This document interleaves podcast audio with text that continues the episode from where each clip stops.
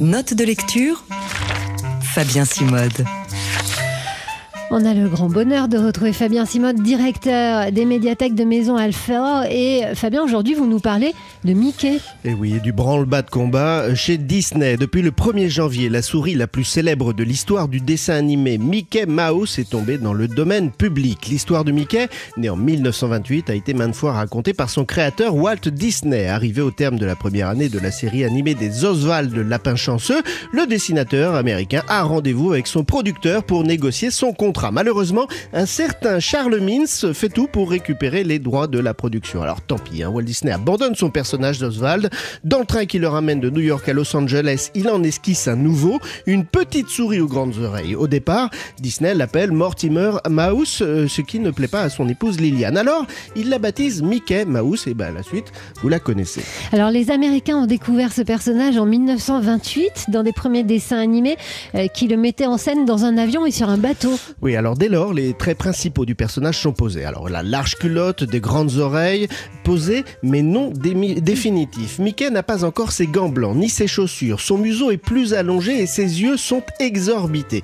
Si je suis aussi précis, c'est que c'est cette première version du Mickey qui n'est plus protégée par le droit d'auteur, pas celle d'après, et que tout le monde peut donc, a priori, reprendre. Disney redoutait hein, cette échéance. La compagnie a tout entrepris pour la repousser, notamment en menant campagne auprès du Congrès à plusieurs reprises pour prolonger les droits d'auteur. La loi de 1996, qui prolonge le copyright à 80, 95 ans, pardon, porte même son nom, Mickey Mouse Protection Act. Depuis, Disney a utilisé d'autres ruses. Hein. La société a dessiné dans les années 2010 un nouveau Mickey qui ressemble étrangement au Mickey d'origine et elle a même fait euh, de la scène de Mickey pilotant un bateau dans le film de 1928, hein. vous savez Steamboat Willie, et eh bien son logo animé pour prolonger ses droits. Bon, ça n'a pas été extrêmement utile parce que ça n'a pas découvert ceux qui veulent reprendre l'histoire, euh, l'image de Mickey. Il paraît qu'il y a même un jeu vidéo qui est annoncé. Eh oui, Infestation 88, un jeu vidéo d'horreur dans lequel le Mickey de 1928, contaminé par un virus, tente de vous tuer. Non, non, ce n'est pas une blague. Un film est également annoncé pour mars, lui aussi d'horreur. Mickey Mouse Trap, dans lequel une jeune fille est poursuivie par un tueur en série déguisé en Mickey. Alors la souris n'est pas la première hein, euh, à subir ce sort. Euh, tombé récemment dans le domaine public, Winnie Lou L'ourson a vu lui aussi son personnage transformé en meurtrier dans un film d'horreur. Ouais, ouais, un vrai cauchemar pour les studios Disney. Fabien Simode, le directeur des médiathèques de Maison Alfort. Note de lecture Fabien Simode. Chaque jeudi matin, on parle lecture, livre et euh, aujourd'hui, bande dessinée avec vous, Fabien Simode, euh, directeur des médiathèques de Maison Alfort. Posy Simmons. Ce nom ne vous dit peut-être rien. Eh bien, plus pour longtemps, rassurez-vous. L'autrice de bande dessinée a remporté hier soir le 51e Grand Prix du Festival de la BD d'Angoulême, succédant ainsi à Riyad Satouf. C'est la première fois depuis la création du festival en 74 que la récompense est décernée à une artiste britannique et la cinquième fois seulement qu'il est décerné à une femme. À 78 ans, euh, Posy Simmons a signé plusieurs romans graphiques remarqués pour ne pas dire pionniers, dont Gemma, Bovary en 1999, une libre interprétation de Madame Bovary de Flaubert, qui fut adaptée, vous en souvenez peut-être, en 2014 au cinéma avec Fabrice Lucchini et Gemma Arterton. Elle est aussi l'autrice en 2019 de Cassandra Dark, portrait d'une galeriste d'art avare et acariâtre qui pointe avec humour et satire le marché de l'art et les fractures de la société euh, britannique. Là encore, une libre, adaptation du roman Un chant de Noël de Charles Dickens. Hasard de circonstance, Posy Simmons est actuellement à l'affiche d'une exposition à la BPI du Centre Centre Pompidou intitulé Dessiner la littérature, soit 130 dessins originaux, carnet de croquis, mais aussi dessins de presse qui nous rappellent que la dessinatrice a longtemps travaillé pour les journaux et notamment le Guardian. Alors c'est une double bonne nouvelle ce prix parce que ça veut dire qu'elle a euh, le prix cette année et que l'année prochaine ce sera la présidente euh, du festival. Donc l'annonce traditionnellement ouvre la 50 enfin a, ouvert hier la 51e édition du festival de la BD qui se tient en Angoulême à partir d'aujourd'hui donc jusqu'à dimanche. Oui, rencontre avec des auteurs et des autrices, spectacles, expositions, c'est l'événement incontournable de la bande dessinée euh, qui n'oublie pas les secteurs de la jeunesse et du manga. La preuve, parmi les expositions, le festival consacre une rétrospective à Moto Hagio, principale actrice de la révolution du manga pour filles dans les années 70. Une autre exposition est consacrée au japonais Hiroaki Samura, virtuose du dessin dont une centaine de planches de son chef-d'œuvre L'habitant de l'infini sont présentées au public. Euh, année olympique oblige, vous n'échapperez pas à la thématique du sport avec une exposition de Lorenzo sur sa vision de la course et une autre sur la ligne de départ vue par de jeunes dessinateurs. Mais mon coup de cœur, Laure, va cette année au concert dessiné programmé samedi à 21h avec le concours du festival Jazz à Vienne. Au crayon, Alexandre Cléris, auteur de Souvenirs de l'atome et de l'été diabolique. Et aux instruments, le joueur malien de Cora Balaké Sissoko, que nous connaissons bien sur TSF Jazz, et Pierce Faccini, auteur, compositeur et interprète. C'est samedi soir à 21h. Ça promet, vous avez bon goût décidément, euh, Fabien, à la fois en musique et en BD. Euh, Alexandre Cléris, c'est absolument magnifique. Fabien Simode, qui s'y connaît donc en lecture, puisque c'est le directeur des médiathèques de Maison Alpha. Note de lecture, Fabien Simode.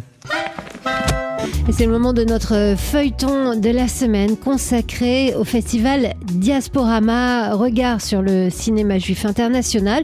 Depuis lundi, chaque matin, on vous propose euh, de vous présenter l'un des films présentés, euh, projetés dans le cadre de ce festival. Et aujourd'hui, c'est I Mordecai. Oui, et c'est Yael Hirsch du magazine en ligne Cul.news qui euh, va nous en parler. Yael qui va d'ailleurs animer une rencontre ce soir à l'issue de la projection de ce film au cinéma L'Escurial Panorama à Paris. Premier film du réalisateur américain Marvin Samuel, I Mordecai, commence avec une anecdote qui peut parler à bon nombre d'entre nous. Un fils en a assez de crier au téléphone pour parler à son père de 80 ans. Il le pousse à lâcher son vieil appareil à clapper et rafistoler et lui offre un iPhone, mais il lui offre aussi les cours qui vont avec. La professeure est une jeune femme qui transforme la vie d'octogénaire. L'anecdote arrive à un moment clé pour toute la famille celui où la mère, là, est diagnostiquée d'un Alzheimer. Filmer, c'est alors récolter des images. Ce qui a d'autant plus de poids dans une famille juive ashkénaze où les parents sont survivants et où deux générations ont connu plein d'exils. Pologne, Sibérie, Israël et New York, mais aussi New York et Miami, et c'est dire si c'est un grand gap aux États-Unis. À l'origine, Marvin Samuel n'est pas réalisateur, mais homme d'affaires. Il a fait fortune dans les cigares. C'est avec un projet très personnel qu'il attrape la caméra et ça marche. Il s'est entouré d'une équipe solide, tant au niveau du scénario que de la mise en scène. Dans I Mordecai, il parvient à dessiner des personnages forts qui nous embarquent et à proposer des dialogues ciselés. Il faut dire qu'il est également très bien secondé par ses extraordinaires acteurs, à commencer par l'immense Judd Hirsch, celui qu'on a fréquenté longuement dans la série Numbers, mais aussi comme grand-oncle excentrique dans le dernier Spielberg de Fablemans, incarne un Mordecai extraordinaire. Survivant, très vivant, électricien et peintre, c'est un homme du peuple et artiste à ses heures.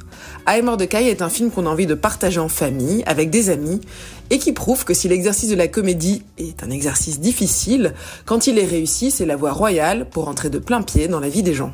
Voilà, alors le film est donc projeté dans le cadre du festival Diasporama à Paris euh, ce soir à l'Escurial Panorama avec une rencontre, vous le disiez Mathieu, animée par Yael Hirsch, qu'on écoutait ici du magazine Culte.news, mais euh, aussi euh, dans plusieurs des 15 villes qui accueillent le festival. On pourra voir le film au cinéma Le Belmondo à Nice euh, aujourd'hui à 14h et à 20h ou encore dimanche à Montpellier, puis à Angers, Marseille, Saint-Rémy-de-Provence, etc. Le festival Diasporama qui se prolonge jusqu'au 5 février prochain. Les matins de jazz. C'est l'auteur de tubes imparables du jazz, des morceaux dans lesquels on identifie euh, sa patte euh, de compositeur immédiatement.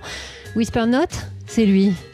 Killer Joe, c'est toujours lui. Stable Long Came Betty, Are You Real ou encore I Remember Clifford, écrit à la mort de Clifford Brown. Né à Philadelphie en 1929, saxophoniste, compositeur, arrangeur et mélodiste inégalé, Benny Golson fête aujourd'hui ses 95 ans. Lui qui a fondé le Jazz State avec Art Farmer et qui est entré dès 1958 dans les Jazz Messengers d'Art Blakey. Et ce, non sans, sans une certaine réticence, euh, euh estimant euh, à l'époque qu'il avait des choses plus importantes à faire qu'entrer dans les Jazz Messengers. Finalement, euh, le batteur, qui était un, fin psychologue, a réussi à l'enrôler. Il en a fait son directeur musical et c'est ainsi qu'un jour, Benny Golson a eu la réflexion suivante. When I first joined art, Lorsque j'ai rejoint Art. Art, Blakey, je lui ai dit now Art. Tu joues exactement comme tous les autres groupes. Tu joues the les solos de batterie à la fin. Ce que je te propose, c'est de mettre le solo de batterie at au the début du morceau. And we could say, "What can you Je lui ai do?" dit, mais qu'est-ce que tu said, "You fais? Et il m'a dit, comment on va faire ça? Et je lui ai said, dit, "Ah, except tu as déjà march." tout joué. "Ah, Qu'est-ce que tu no." pourrais jouer d'autre? Je lui ai dit une marche et il m'a dit jamais de la vie. Et ça a donné ça?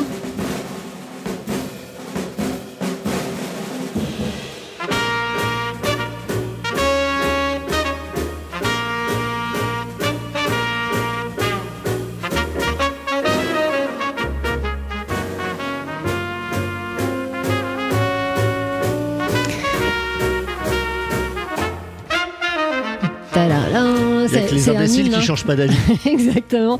Ça a donné ce blues march donc qu'on écoute ici par Art Blakey et les Jazz Messengers, l'une des inoxydables compositions du saxophoniste Art, euh, du saxophoniste Benny Golson, dont on fête aujourd'hui le 95e anniversaire.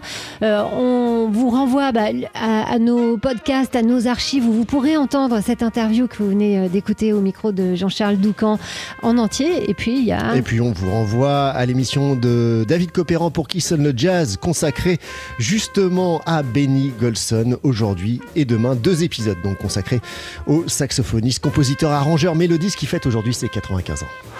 Les matins de jazz.